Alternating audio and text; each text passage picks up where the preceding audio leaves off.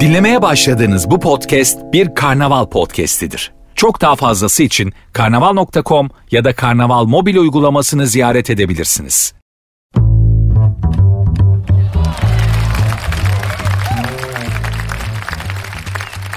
Hepinize merhaba. Sert Ünsüz başladı ben Nuri. Saat 22'ye kadar kül kedisi Cinderella'nın ayakkabısını kaybettiği partiye gitmek için üvey anasının evinden çıktığı saate kadar sizleri oyalamaya, hoşça vakit geçirmeye, kendi gerçekliğinizden kopartarak biraz başka şeyler düşündürtüp başka şeylerle, başka mevzularla sohbet ederek rehabilite etmeye çalışacağım. Yaparım yapamam bilmiyorum ama benim görev tanımım budur. Vatandaşı rahatlat kardeşim sohbetle, muhabbetle diye başka şeyler düşündürterek bunu yapmaya çalışacağım.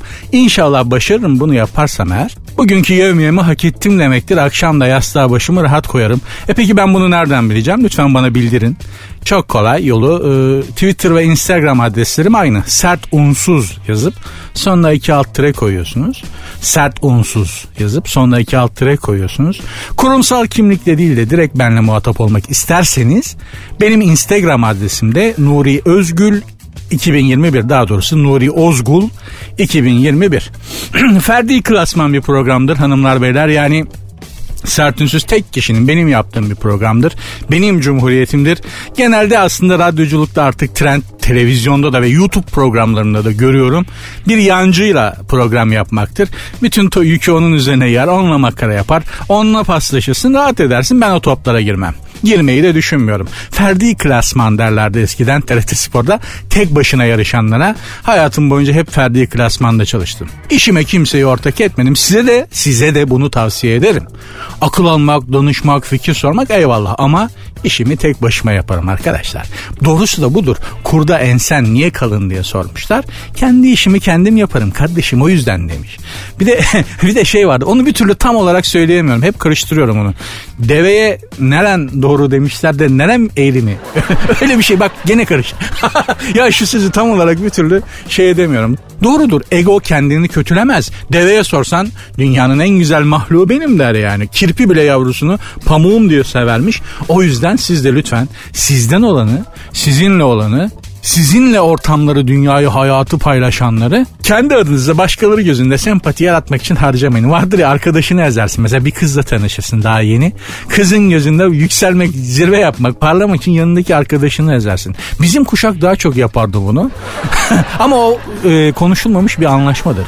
Yani arkadaşın da bunu sana yapar bir kızın gözünde puan almak için seni harcar mesela anlatabiliyor muyum? Sen ne daha geçer? Sen de diye güler geçersin. Bu böyledir. Çünkü o senin de yeri geldiğinde onu harcayacağını bilir. Berbat bir yöntemde. Hepimiz o yüzden yalnız adamlarız pek çoğumuz. Neyse dönem hanımlar beyler bence biraz çok bilmişlik yapayım. Devir ben kiminleyim devri değil. Kim benimle diye sormanın devri. Tekrar söylüyorum bu dönem bu devir ben kimleyim diye sormanın değil.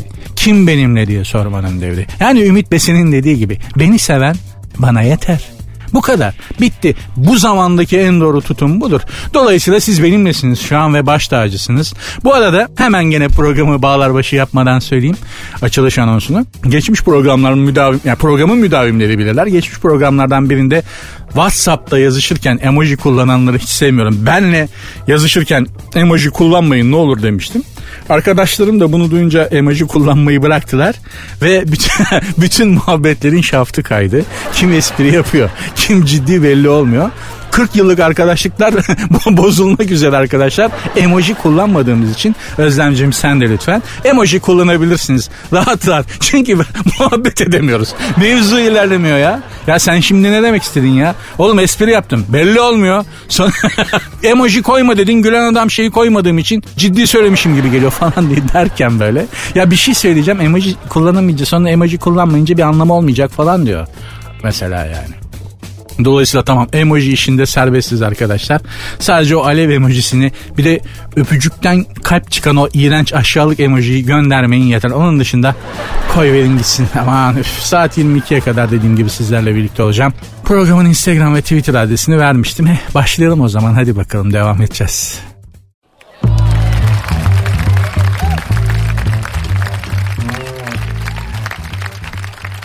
Kim kesti? Yani kim kesti diye bir soru değil. Kim Özne, kesti, yüklem. Kuzey Kore lideri Kim Jong-un imajı değişmiş.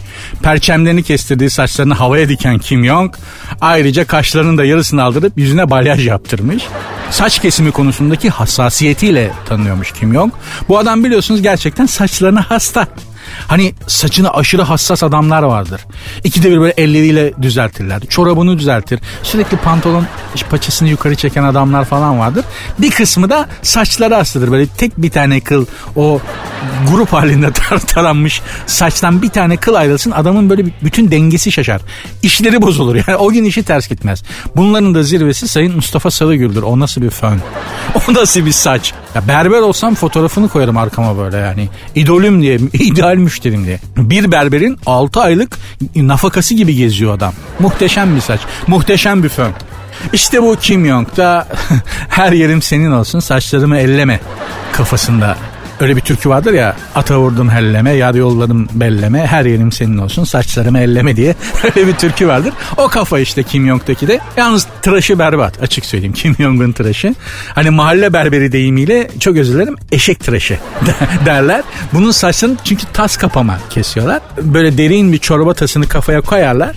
Tamam mı? Tasın dışında kalan kısımları keserler. Tas kapama tıraşı odur. Bu adam saç tıraşına o kadar hasta ki Kore'de bütün erkekler saçlarını bunun saçı gibi kestirmek zorunda. Ben öyle önleri uzatayım, arkayı kısaltayım. Berbere gidip yanlardan kısalt, üstler kalsın falan diyemiyorsun Kore'de. Gidiyorsun Kim Jong saçları nasılsa Kim Jong'un o ay saçı nasılsa öyle kesiyorlar. Kim Jong'un saçı dışında başka bir modelle kestirirsen hapishanedesin.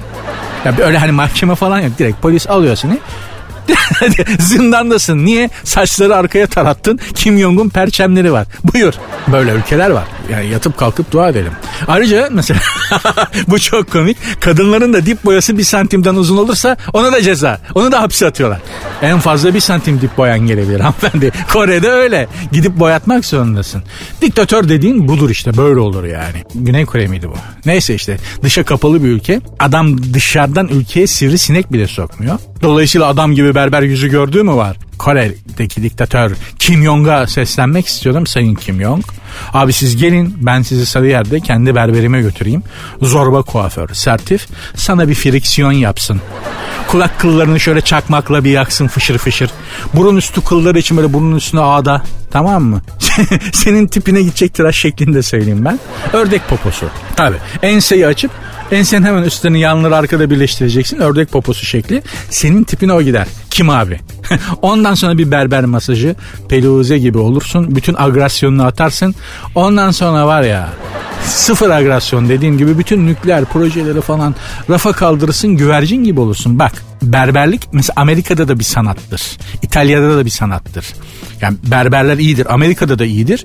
İtalya'da da çok iyidir berberler. Türkiye'de de iyidir. Yani bu adamları bu ne kadar psikopat varsa işte Biden, e, Kim Jong, e, Putin tam bunlar ruh hastaları ya. Bun, bunları Emmanuel Macron bunları falan böyle alacaksın. Aşağıda şey ne o? Esat. Esad'a bütün bu ruh hastaları, psikopatları. Miçotakis miydi Yunanistan'ın başındaki zeka Neyse hadi ona bir şey demeyeyim şimdi. Neyse işte onları alacaksın böyle bizim bizim berberlerden birine götüreceksin. Mesela benim berberime götürsen. Bunlara bir berber masajı çeksin. Bunlar sevgi kelebeği olur. Erkek berberi masajını yumuşatamayacağı insan yok. Ya, ölmüş olması lazım o organizmanın yani. Biliyoruz da konuşuyoruz. Adamlar işi biliyorlar abi. Ya da bizim sertif çok iyi. Onu bilmiyorum. Tavsiye ederim. Yani Kim Jong'a. İnsan olursun en azından yani. Biraz kendine gelirsin. Devam edeceğiz.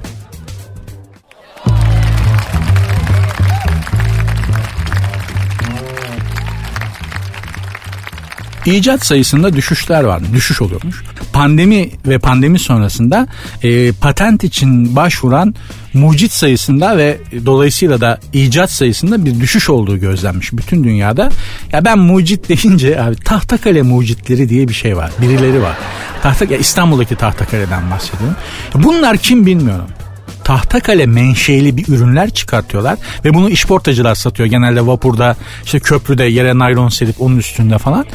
Hayat pratiğine dair ya inanılmaz şeyler üretiyor adamlar ya. ya bir tane limon mesela e, şey var. Limon suyunu fiti fiti çeken bir şey yapmışlar böyle şırınga gibi. Tamam bunu 3 tanesi 5 lira. 3 tanesi 10 lira falan öyle satıyorlar. rengarenk şeffaf şırınga gibi böyle bir ucundan limona sokuyorsun. Sonra onu bura bura içine itip böyle içine itiyorsun. Sonra şırınga gibi böyle çekiyorsun. Ya adam bunu vapurda yaptı. Limon Ramses'in mumyası gibi oldu. Ya o şırınganın içine bir kova su birikti adı. Limon suyu yani. Harika.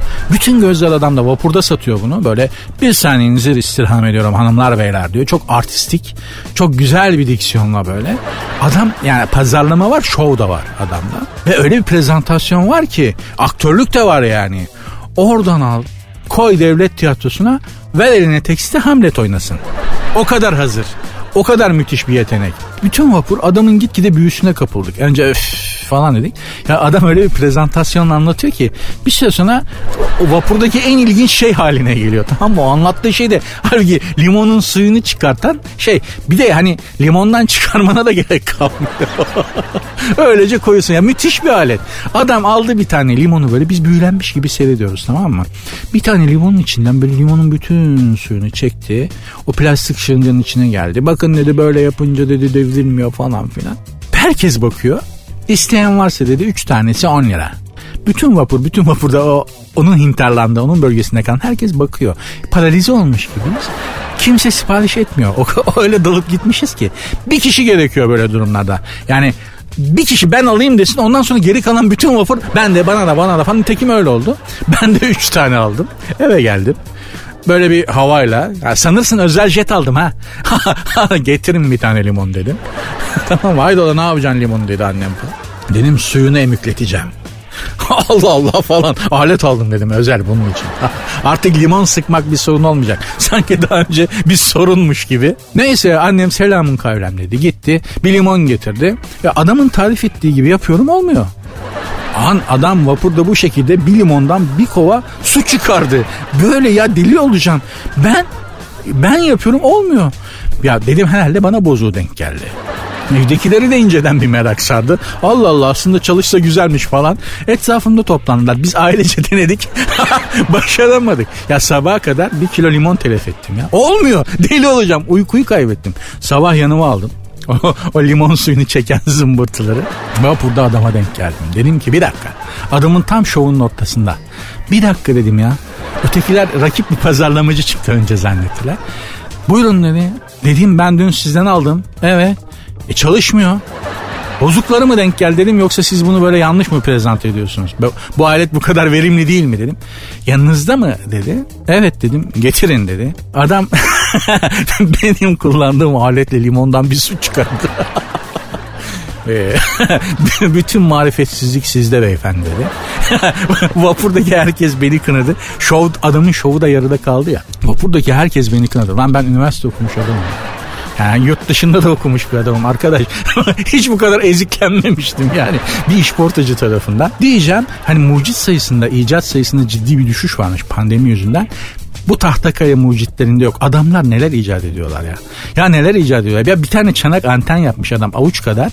Diyor ki dünyanın her yerini izleyebilirsin. Ya nasıl garanti ediyorsun? Şunu bağlayacağım bir televizyon yok mu burada hani şeyde görelim. Vallahi abi yok. Benim adım garanti diyor. Adın ne? Necdet. E nasıl bir garanti lan bu?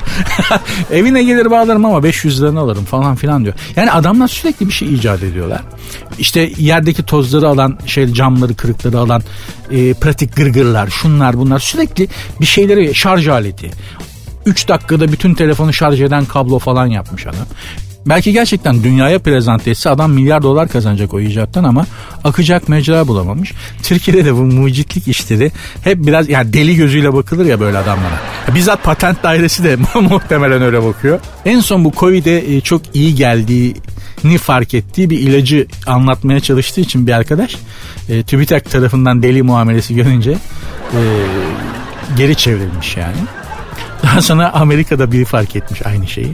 Adamlar şimdi bize iteleyecekler bunu. Neden? Bizimkini adam yerine koymadıkları için. Böyle harcanıp giden nice yetenekler ne adamlar var maalesef memleketimizde. Daha önce defalarca söylemiştim ama ömrüm olduğunca ve bu durum değişmediği sürece söylemekten bıkmayacağım. Bizim coğrafyamızda en büyük israf ne su ne ekmek ne zaman, ne şu, ne bu, ne para. En büyük israf akıl ve zeka israfıdır. Bu yüzden de iki yakamız kolay kolay bir araya gelmiyor maalesef. Sertinsiz devam edecek.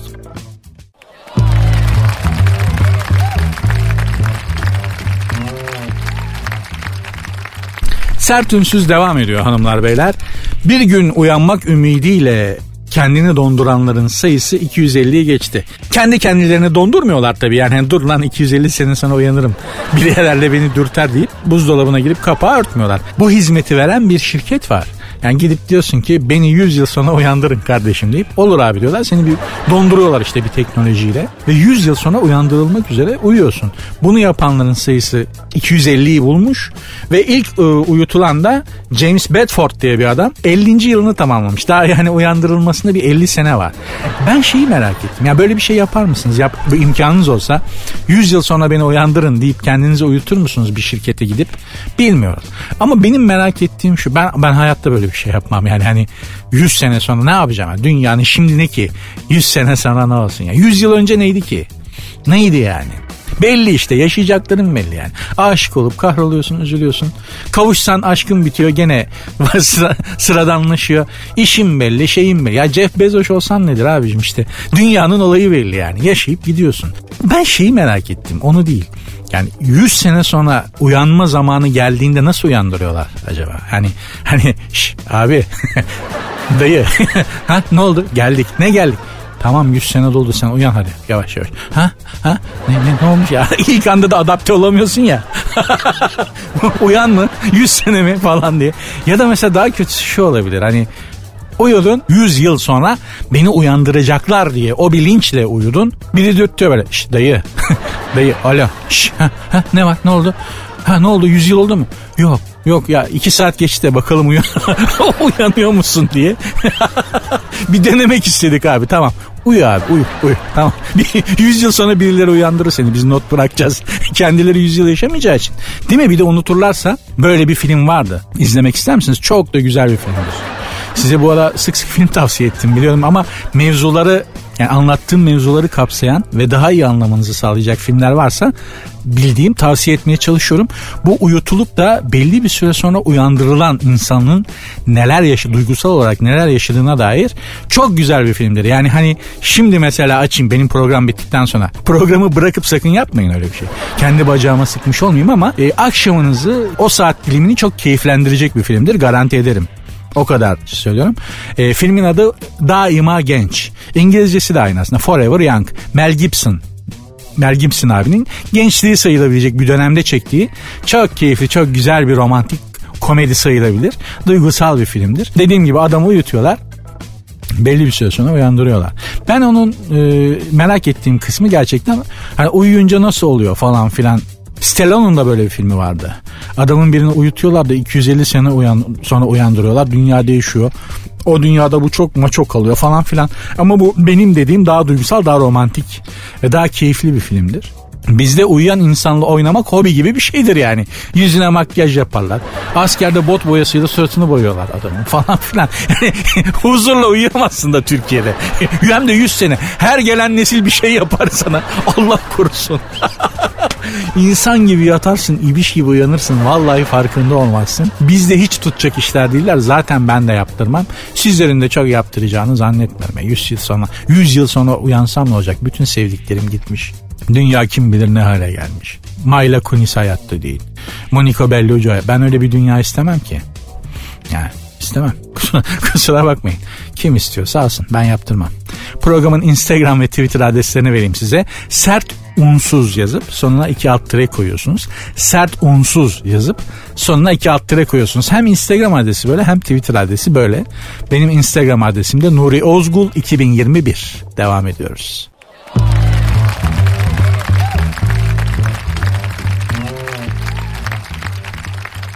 Sert Ünsüz devam ediyor. Bir dinleyici sorusu var. Müsaadenizle onu yanıtlayayım.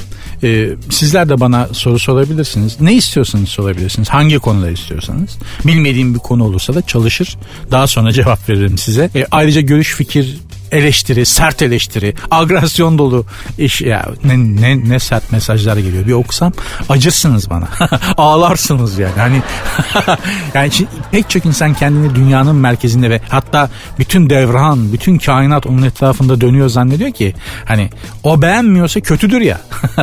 yani başka beğenenler yoktur. O beğenmiyorsa kimse beğenmiyordur. Falan. Ya da o beğeniyorsa herkes beğeniyordur.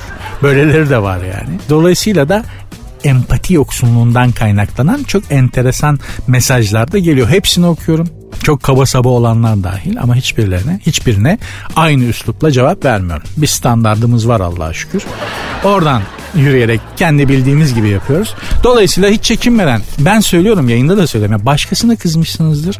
Hırsınızı benden bile çıkartabilirsiniz mesela. Sen de adam mısın ne biçim program yapıyorsun bırak bu işi. Saydır fark etmez. Yeter ki sen mutlu ol. Vatandaş. Neyse dinleyicimin adını söylemeyeyim. Nickname'ini yazmış. Sakıncalıymış. Nickname'i sakıncalıymış bir hanımefendi. O zaman ciddiyetimi takınıyorum. Çok özür dilerim. Bir kadın sakıncalı diyorsa sakıncalıdır o. Yani tartışmamak lazım. Yani bir kadının söylediği hiçbir şeyi tartışmamak lazım. Öyle hemen kabul edeceksin. Yani mutlu bir adam olmak istiyorsan en doğru yol budur. Her zaman söylüyorum. 24 yaşında fiziği düzgün, alımlı bir kızım. Allah sahibinize bağışlasın hanımefendiciğim. Allah sahibinize bağışlasın derken şimdi bazı kadınlar da rahatsız olmuş olabilir. Yani gönlünüzün sahibine. Anlatabiliyor muyum? Sahibinize bağışlasın dediğimiz odur. Yoksa öteki türlü değil. Herhalde öyle onu kastetmediğim anlaşılmıştır. Memlekette böyle bir şey oldu. Yani bir laf söylüyorsunuz bir cümle. Sonra o cümle yanlış anlaşılır belki diye 15 tane daha açıklama cümlesi yapmak zorunda kalıyorsunuz. Mevzunun gazı kaçıyor. Bu hale geldik maalesef. Baştan alıyorum. 24 yaşında fiziği düzgün alımlı bir kızım. Ancak sevgilim yok. Bazen böyle mutlu olduğumu düşünüyorum ki ben de öyle düşünüyorum. Ya senin için değil. Benim de hayatımda kimse yok. Ben de öyle düşünüyorum. Mutlu olduğumu düşünüyorum. Bazen de el ele yürüyen çiftleri gördükçe kıskanıyorum. Ee, yok ben ben de olmuyor. Ben daha önce çok yaptım. Şeyi biliyorum. Olayı bildiğim için şekerim. hiç kıskanmıyorum. Hiç hevesim de yok yani. Ne diyorduk? Evet sevgilimin olmaması benim bilinçli bir tercihim değil. Bak benim bilinçli bir tercihim. E, ilginç. Ama çevremde hiç sevgili adayı göremiyorum. O yüzden tercih etmiyorsun zaten. Sizi çevrende beğendiğin biri olsa sen bir dakika durur musun ya? Ben aldım şeyi senden fotoğrafı çektim. Yani soruya 24 yaşında fiziği düzgün alımlı bir kızım diye başlayan bir hanımefendi yalnız olmayı tercih etmiyordur şekerim. Sen etrafında kendine layık kendine göre kendi kalibrende bir adam bulamamışsındır. Öyle biri de yok zaten. yani olanla idare et. ya güldüğüme bakma. Yani çok başımdan geçti. Çok şahit oldum da o yüzden gülüyorum. Onlar aklıma geliyor. Öyle biri yok. Senin hayal ettiğin gibi, senin istediğin gibi biri yok şekerim. Öyle birini buldum zannedersin. Bak bir ay aynı evde yaşa göreceksin ki o da öyle değil. Tamamen cila. Yani tamamen imajinasyon. Hepimizin hayatı böyle. Hepimizin dış görünümü böyle yani. Ben de bu söylediğimden azade değilim. Sen de değilsin. Hepimizin bir imajı, bir cilası var üzerimizde. Bir ay yaşayınca biriyle o cila hemen kalkı veriyor. Alttan pörtleyen insan da kadın ya da erkek artık şansına yani tahammül edebiliyorsan, sevebiliyorsan ne güzel. Eskiden zaten başka şansın yokmuş yani annelerimiz, babalarımız, babaannelerimiz. Onların zaten böyle bir kaygısı yokmuş yani hayalimdeki gibi biri. Yok öyle bir şey. Biriyle evleniyorsun, bir hayat geçiriyorsun. Bu kadar basit. Seviyor mu, sevmiyor mu? Biriyle işte hayalimdeki gibi mi? Ay şurası şöyle olsa burası öyle bir dünya yokmuş o zaman. Artık böyle. Şimdi böyle yani. Bazı erkekler çıkma teklif ediyor. Hala kaldım ya çıkma teklif eden. Ben en son 1989'da edildi sonra bitti diye biliyordum. Seninle çıkabilir miyiz? En kötü cevap da şey kızım biri bana şey demişti. Nasıl yani? Ha bunun bir cevabı yok ki. Kızım hiç mi çıkma yani çıkma teklif etmek böyle bir şey. Böyle diyorsun yani. Seninle çıkabilir miyiz? Bunun cevabı nasıl yendi ki? Evet, hayır ya da bir düşüneyim. Nasıl yani demişti ve ben öylece kala kalmıştım ya. Vay ya bak adını bile unuttum. Adını bile hatırlamıyorum kızın. Elbette ki kabul etti. Hiçbir zaman red cevabı almadım. Ama bak şimdi adını bile unutmuşum. Halbuki flört etmiştik. Böyle oluyor işte. O yaşlarda hayatının kadını zannediyorsun. Onsuz yapamam zannediyorsun. Hani Mazhar Alanson'un Bodrum Bodrum şarkısında söylediği gibi. Bir zamanlar aşık olmuştum. Ama şimdi adı neydi unuttum. Yaşadım. Yani gerçekten şimdi fark ettim kızın adını unuttum ya. Yani siması gözümün önüne geliyor ama adını unuttum. Dolayısıyla ilerleyen zaman içerisinde 24 yaşındaymışsın. Ben senin iki katın yaştayım. Ee, bana güven. İlerleyen zaman içerisinde adını bile zor hatırlayacağım, hatırlayamayacağım biri için uzun uzun beklemenin ya da o gittikten sonra uzun uzun üzülmenin çok da büyük bir anlamı yok ama onu o an fark etmiyorsun. O an o acıyı, o ızdırabı ve o üzüntüyü yaşıyorsun. Zaten seni büyüten, olgunlaştıran ve tekrar hata yapmana engel olan şey de bu. Dolayısıyla çok fazla takılma bunlara. Bir şey Karl Marx mı söylemişti? Marx'ın sözü müydü? Bir şey oluyorsa öyle olması gerektiği için oluyordur. bir şey nasıl oluyorsa öyle olması en doğru olduğu için öyle oluyordur gibi bir sözdür. Marx'ın ya da Engels'in. Hatırlamıyorum ama ikisi de sakat isimler gerçi. Şimdi andım başıma bir şey gelmez inşallah ama 12 Eylül olsa yani 12 Eylül'den önce Şimdi bu iki ismi andım diye ben şu anda işkencedeydim. Elektriği bağlamışlardı. Gerçekten bak şaka yapmıyorum. Hani memleketin geldiği nokta çok iyi. En azından bu konuda yani radyoda Engels ve Marx dedim. Başıma bir şey gelmiyor. Şu anda beni şubeye götürmüşler 12 Eylül'den önce. Elektriği alt Filistin askısına asıp elektriği böyle şehir ceryanına ufak ufak vermişlerdi. 12 Eylül'den öncesi de çok saçmaydı. Sürekli ceryan kesilirdi arkadaşlar. Her gün saatlerce günün yarısından fazla sürede elektrik olmazdı. O işkence yapılan karakollarda hiç elektrik kesilmezdi ya. Ya acı bir durum şimdi gülerek söylüyorum ama ama saçma değil mi ya? Lan bütün ülkede elektrik yok. Herifler işkence yapılıyor yazıktır yarıda kalmasın diye. Karakolların elektriğini kesmezlerdi ya. Yani ülke ne kadar absürt ne kadar saçma ve bir o kadar da acı dönemlerden geçmiş. Allah bize bir daha o günleri göstermesin.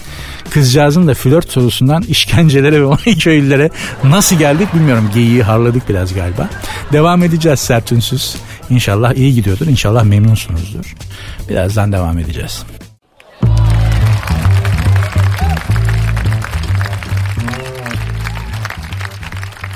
Paralı uzay davetine red.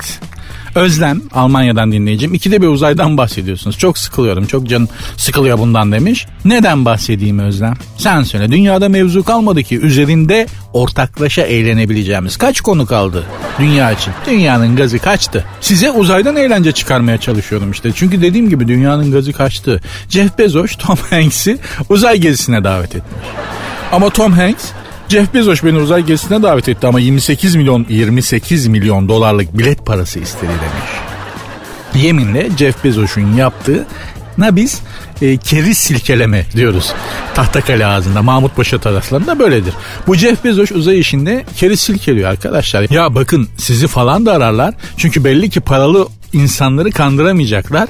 Yakında size bana kadar düşer bu Jeff Bezos. Yani bir gün telefon çalar da alo ben Jeff Bezos. Uzaya bir gezi düzenliyoruz. Düşünür müsünüz kredi kartına 150 taksit falan derse şaşırmayın. Ya bu kredi kartına da 15 taksitle tatil kampanyaları hala var mı? Ya tatil yapıyorsun üzerinden bir sene üç ay geçiyor hala tatilin borcunu ödüyorsun. Tatilde yaşadıklarını unutmuşsun. Ya çektiğin fotoğrafları silmişsin yer açılsın diye o tatilde çektiğin fotoğrafları. Telefonun hafızasında yer açılsın diye silmişsin ama hala o tatilin borcunu ödüyorsun. Öbür tatile çıkmaya bir ay kala geçen yılın tatilinin borcu bitiyor. Sizce de burada da bir tezat yok mu? Ama olsun. Böyle gezebiliyorsanız böyle gezin. En büyük zenginliklerden biri gezmek, dünyayı görmek. Uzaya değil ama. Yani çünkü uzaya gitmek için erken. Bu Jeff Bezos da uzaya götürüyorum ayağına. Atmosferin iki karış dışına çıkarıp geri döndürüyor. Tak ver 28 milyon dolar. Tom Hanks'i de böyle tokatlamaya çalışmış ama Tom akıllı adam. Amerikan kurnazı. Az çakal değildir Tom Hanks de. Tam gaz yolunda. Aa, burada yarım ekmek döner yedi Gebze taraflarında bir yerde. Onun parasını bile Zafer Algöz'e iteledi. Zafer Algöz'ün bunu anlattığı bir videosu var YouTube'da e, izleyin çok eğlenirsiniz. Diyeceğim bu adamlar belli ki ölüyü diriyi sevdiler gözü bize diktiler. Garip gurebanın cebindeki parayı da emüklediler. Şimdi öteki zenginleri de tokatlamaya çalışıyorlar ama Amerikan hükümeti de bunları tokatlamaya çalışıyor. Bir dakika dedi Amerikan hükümeti. Bu kadar parayı ne yapacaksınız siz dedi ya. Şu paranın dedi yüzde on beşini bana verin bakalım diye bu Jeff Bezos, Bill Gates'e falan Jeff Bezos'a Elon Musk'a Amerikan hükümeti çökmeye çalışıyor. Bir yandan da Birleşmiş Milletler falan bunları yolmaya çalışıyor. Servetinizin yüzde ikisini verirseniz Afrika'daki açlığı bitiririz diye Elon Musk'a çökmeye çalıştı Birleşmiş Milletler. Elon Musk da belli ki mahalle çocuğu geri vitesi pek yok. Hayırdır birader parayı beraber mi kazandık ki beraber harcayacağız size niye para vereyim diyor. Birleşmiş Birleşmiş Milletler'e diyor. Haklı ama yemezler. O parayı sizden çatır çatır alırlar arkadaşlar. Ey Elon Musk, ey Jeff Bezos, ey Bill Gates. Önümüzdeki dönem çok acayip, çok abuk ve enteresan isimleri olan vergilerin dönemi. Bütün dünya için sadece bizim için değil. Ve ulan bu nasıl bir vergi? bu Öyle bir vergiler çıkacak ya bu nasıl vergi? Ne, bunun amacı ne? Neden vergi alıyorlar diye soracağımız bir dönem geliyor. Ne demek istediğimi sonra daha detaylı olarak anlatacağım size.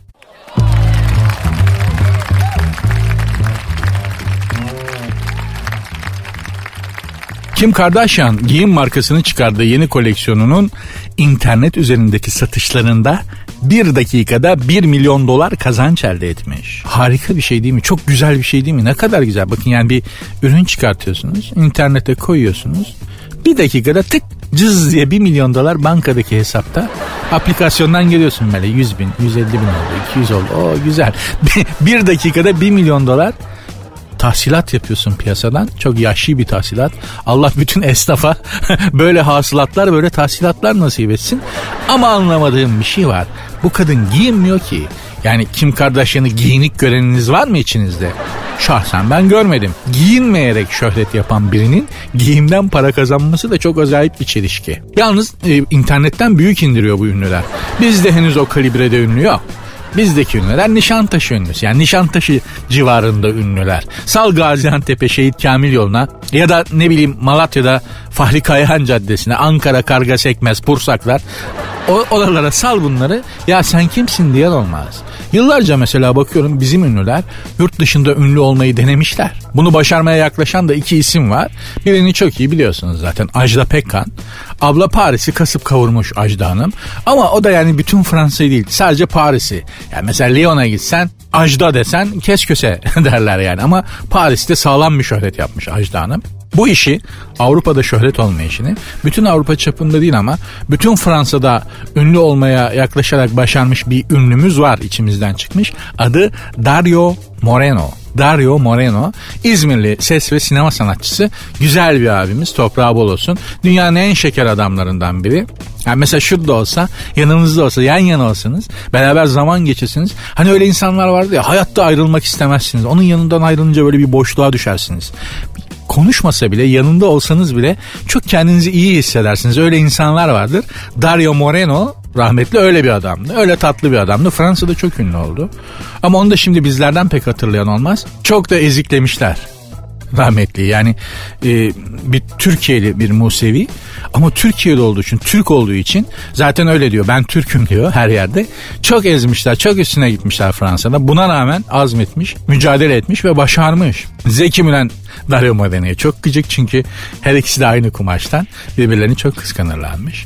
Mesela e, Cüneyt Arkın'ı Amerika'ya götürmüşler Hollywood'a. Çünkü Cüneyt Arkın aslında bulunmaz bir aktör. Ata biniyor, surlardan atlıyor, karate yapıyor.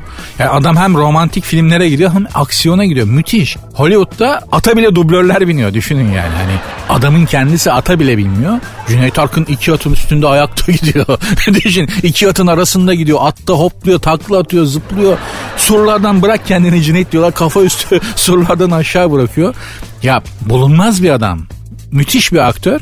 Hollywood'a götürüyorlar ama onun da şey zamanı. Yönetmeni dövmüş.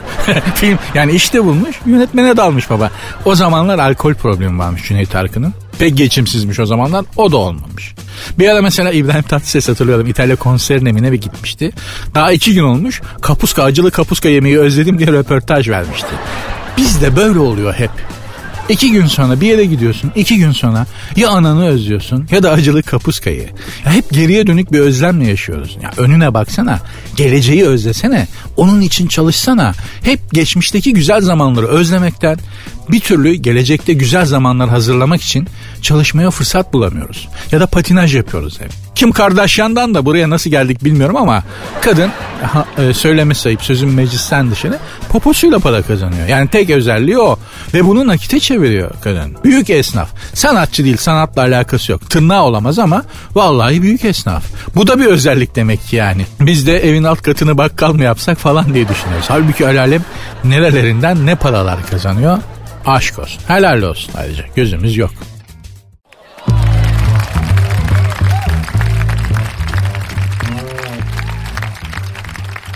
Sert Ünsüz devam ediyor. Programın Instagram ve Twitter adresleri aynı. Sert Ünsüz yazıp sonuna iki alt lira koyuyorsunuz. Benim Instagram adresim de Nuri Ozgul 2021.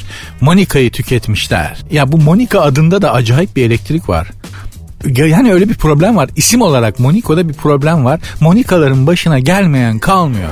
Monika Lewinsky'yi hatırlatırım. Kızcağızın başına neler geldi. Ya tam başına da gelmedi gerçi ama o civarlarda bir yerlere. Netflix'te dizisi var. Yaşı yetmeyenler oradan izleyip e, neler geldiğini başına anlatabilirler. Gerçekten de Monica Lewinsky'yi bir birey olarak yaşadığı hayal kırıklığı içerisinde düşünüyorum. Çok büyük bir hayal kırıklığı yaşamış olmalı. Beraber hayal edelim.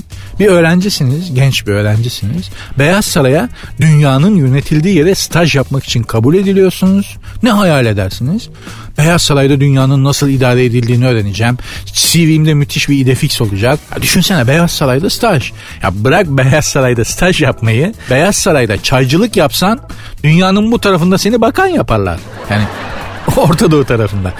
Üstüne üstlük seni bir de başkan bizzat yanına almış Amerika Birleşik Devletleri Başkanı'nın yanında staj yapıyorsun. Ve başına gelene bak. Şimdi ben onun tam olarak başına ne geldiğini burada söyleyemeyeceğim.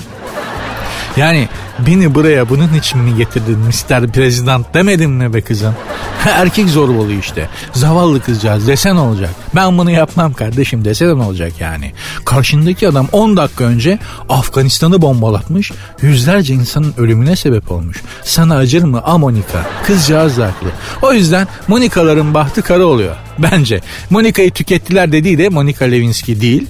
Ama Bellucci. Monica Bellucci biletleri tükenmiş. Haberi yapan da orijinal bir arkadaş belli ki haber okunsun diye Monica Bellucci'nin tek kişilik oyununun biletleri tükendi yazmamış da Monica'yı tükettiler yazmış. Ben de Monica Bellucci konusunda çok hassasım. Her konuda şakaya gelirim arkadaşlar ama Monica Bellucci konusunda kusura bakmayın şaka kaldıracak bir insan değilim. Hiç şakaya geldiremiyorum. Dedim kızcağızı yormuşlar kim yordu bana isim verin diye. Mevzu çıkartacaktım ki biletleri tükenmiş. Onu okuyunca sakinleştim. 14 Aralık'taki gösterisi tek kişilik tiyatro oyununun biletleri tükenince 15 Aralık'a ek gösteri koymuşlar. Aferin. Aferin. Ee, bu parası çok olup sanatla alakası olmayan ama güzel kadına meraklı bazı insanları da böyle böyle sanata alıştırmak lazım. 14 Aralık'ta elbette ki ben de oradayım. Yani buradan da Monica Bellucci'ye seslenmek istiyorum. 14 Aralık'ta 2B koltuğunda papyonumu takmış penguen gibi böyle kostümümle geliyorum. Rugan ayakkabılarım her şeyim hazır. Yatağın üzerinde duruyor. Şimdiden astım. Takım elbise falan hepsi duruyor yatağın baş ucunda asılı. 14 Aralık'ta giyiniyorum senin için özellikle. Limited Edition parfümümü sıkacağım. 2D koltuğunda göz göze gelelim sevgili Monica Bellucci. Senin için orada olacağım Monica. ya yapma be. Bu ses tonu iyiydi bak. Hani Monika diyemedim ya. Orada mantarladım. Bazen kadınlarla konuşurken de öyle oluyor. Tam formda gidiyorsun gidiyorsun. Dilim bir şeye dönmüyor. Ya Maniko dedim kıza ya. Senin için orada olacağım Monika desem belki daha etkileyici olacaktı. ya böyle olur ya. Mesela kızla konuşuyorsun konuşuyorsun. Ya çok iyi, çok romantik, çok alegorik. Bir kadını etkileyecek her şeyi söylüyorsun. Fakat bakıyorsun kızın gözlerinde boşluk var. Yani geçmemiş o duygu ona. Lan taşa konuşsam taş duygulanır. Bu kız niye böyle bakıyor diyorsun.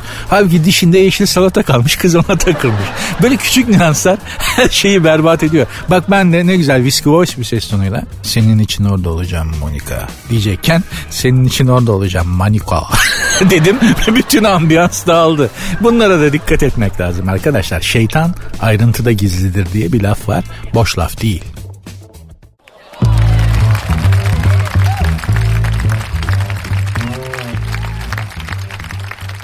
Sert ünsüz devam ediyor hanımlar beyler. Az önce sizle konuşurken önümüzdeki dönemde çok abuk sabuk ismi garip olan vergiler dönemi başlayacak demiştim bütün dünyada. Çünkü neden? Çünkü dünyada artık para bitti. Yani tekrar artık ancak devletler vergilerle kendilerini toparlayabilecekler. E konabilecek bütün mantıklı vergiler de konmuş zaten. Konmuş durumda yani hani artık böyle mantıklı aa evet bu şunun vergisi diyebileceğim bir vergi bulmak çok zor. Çünkü hepsi zaten konmuş dünyada. Tarihte dikkat ettim ne zaman kıtlık olsa ne zaman salgın hastalık olsa, ekonomi ne zaman aşırı daralsa devletler daha fazla vergi almak için enteresan e, bahaneler üretmişler. Ne demek istiyorum? Yani bunu biraz daha açayım. Tarihte saçma sapan vergi örnekleri var. Mesela tekerlek izi vergisi diye bir vergi var. Bir dönem Avrupa'da alınmış at arabasıyla gidiyorsan ve at araban senin at araban arkada tekerlek izi bırakıyorsa lak diye vergiyi sana yapıştırıyorlarmış Avrupa'da. Yani aslında güzel. Aslında bence bizde hemen konmalı bu. Hani asfaltı kazıtan, kazık fren yapan var ya böyle hani varoluş problemi yaşayan arkadaşların dünyaya ben de varım ben de buradayım demek için trafikte yaptıkları saçma sapan şeyler var. Yani işte kazıtarak kalkıyor baba. Lastik yakıyor. Kazık frenle böyle lastik izi bırakıyor. Ha, bunlar için bunlar ancak çünkü böyle iflah olurlar. Bunları insanlık dairesine ancak böyle çekebiliriz. Dolayısıyla ben ülkemde tekerlek izi vergisi konursa itiraz etmem. Bizi dinleyen devlet büyüklerimize sesleniyor. Tekerlek izi vergisine eyvallah. Çizme vergisi varmış tarihte. Bunda Prusya Kralı Frederick koymuş. E, çizmesi olanlardan vergi alıyorlarmış. Neden? Mantıklı bir nedeni yok. Adama para lazım. Vergi koyacak. Efendim para toplayacağız. Ne vergisi koyalım? Nasıl yapsak? Bütün vergileri de koyduk mantıklı olanları demiş. Çizmesi olanlar vergi alın demiş adam. Yani ne yapsın yani anlatabiliyor muyum? Böyle olmak zorunda çünkü. Yani önümüzdeki dönemde mesela şey gibi bir vergi çıkabilir. Şöyle bir vergi adı olabilir yani. Efendim bacak bacak üstüne attığında e, pantolon paçasıyla çorabın lastiği arasında teni gözükenler vergisi. Hani bacak bacak üstüne atınca pantolon paçasıyla çorabın lastiği arasında tenin gözüküyorsa bacağın çıkıyorsa sana vergi yaz, e, bu absürtlükte vergiler olacak. Çünkü ekonomi daraldı. Amerika'da mesela misafir takım vergisi varmış. Deplasmana gidenlerden vergi alıyorlarmış. Türk futbolu batar. İkinci eş vergisi diye bir vergi varmış hanımlar beyler. İkinci eş vergisi 14. yüzyılda İspanya'da uygulanmış ama sadece kadınlara. Ya kadın olmak ne kadar zor ya. Yani 14. yüzyılda hani şu zamanda da kadın olmak çok zor ama 14. yüzyılda İspanya'da kadın olduğunuzu düşünsenize. Orada zaten dul bir kadının yaşama şansı hemen hemen hiç yok orta çağda. Hayatta hele çocuğu varsa hayatta kalma şansı yok. Yani açlıktan ölür. İkinci kere evlendi diye bir de vergi alıyorlar kadından. Yani mutlaka evlenmesi lazım kadının. Yok ölürsün açlıktan. Orta çağda böyle bir şansın yok. İkinci kere evlenirsen de senden vergi alıyor. Çok zalimmişsin be. Harbiden bu Avrupa'da yani neler varmış. Efendim sakal vergisi varmış, bıyık vergisi varmış mesela. Bıyık vergisi çok acayip. Uruguay'da var. Gidiyorsun berbere her santim için 2 e, peso Uruguay para birimi peso. 2 peso ödüyorsun. Yani berber koyuyor cetveli buraya. 17 santim bu taraf. 14 santim bu taraf. Her santim için vergi alıyor senden. Neden? Yok Uruguay devletinin parası yok. Vergi koyacak mantıklı bir şey de yok. Bıyığı olanlardan vergi alın lan demiş bitmiş. En acayibi bana gelen benim bildiğim en acayip vergi de güneş ışığı vergisiydi. Bunu İngiltere'de koymuşlar. İngiltere iflas etmek üzere İngiliz devleti kral o zaman. Demişler ki ne yapalım yani para lazım devlete. Pencerelerden vergi alın bana onu da ben mi düşüneceğim demiş kral. Gerçekten de mesela Londra'da gezerken dikkat ediyorum bazı binaların yani daha eski orta çağla yeni çağ diyelim o dönemdeki binaların Allah Allah pencereleri ufacık ya binalar muhteşem ufacık pencereler var böyle göz kadar el kadar pencereler var. Dedim ki ya neden böyle yani bu bina bu kadar güzel ama bunun pencerelerinin daha geniş daha büyük olması gerekmez mi? Vergi yüzünden küçük yapmışlar dedi. Beni gezdiren rehber.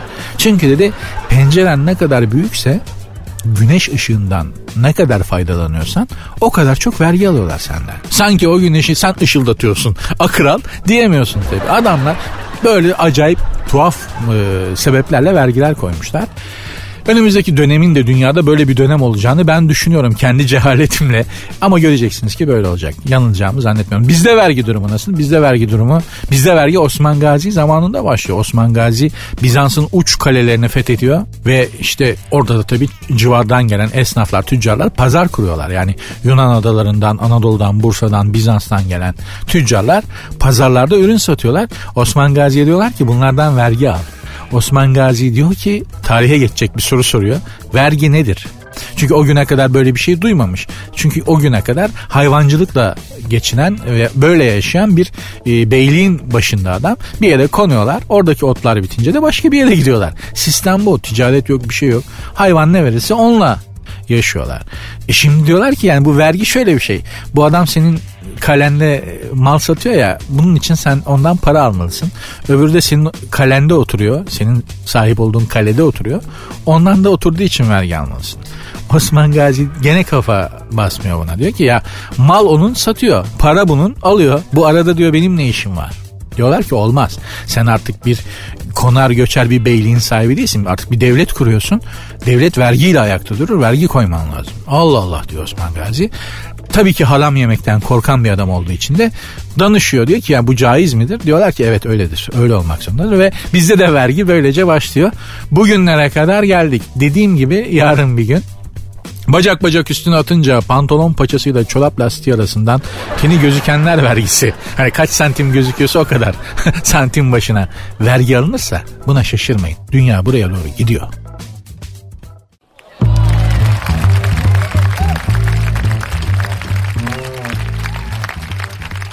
Sert ünsüz devam ediyor demeyi çok isterdim ama bugünlük bitti son kapanış anonsun.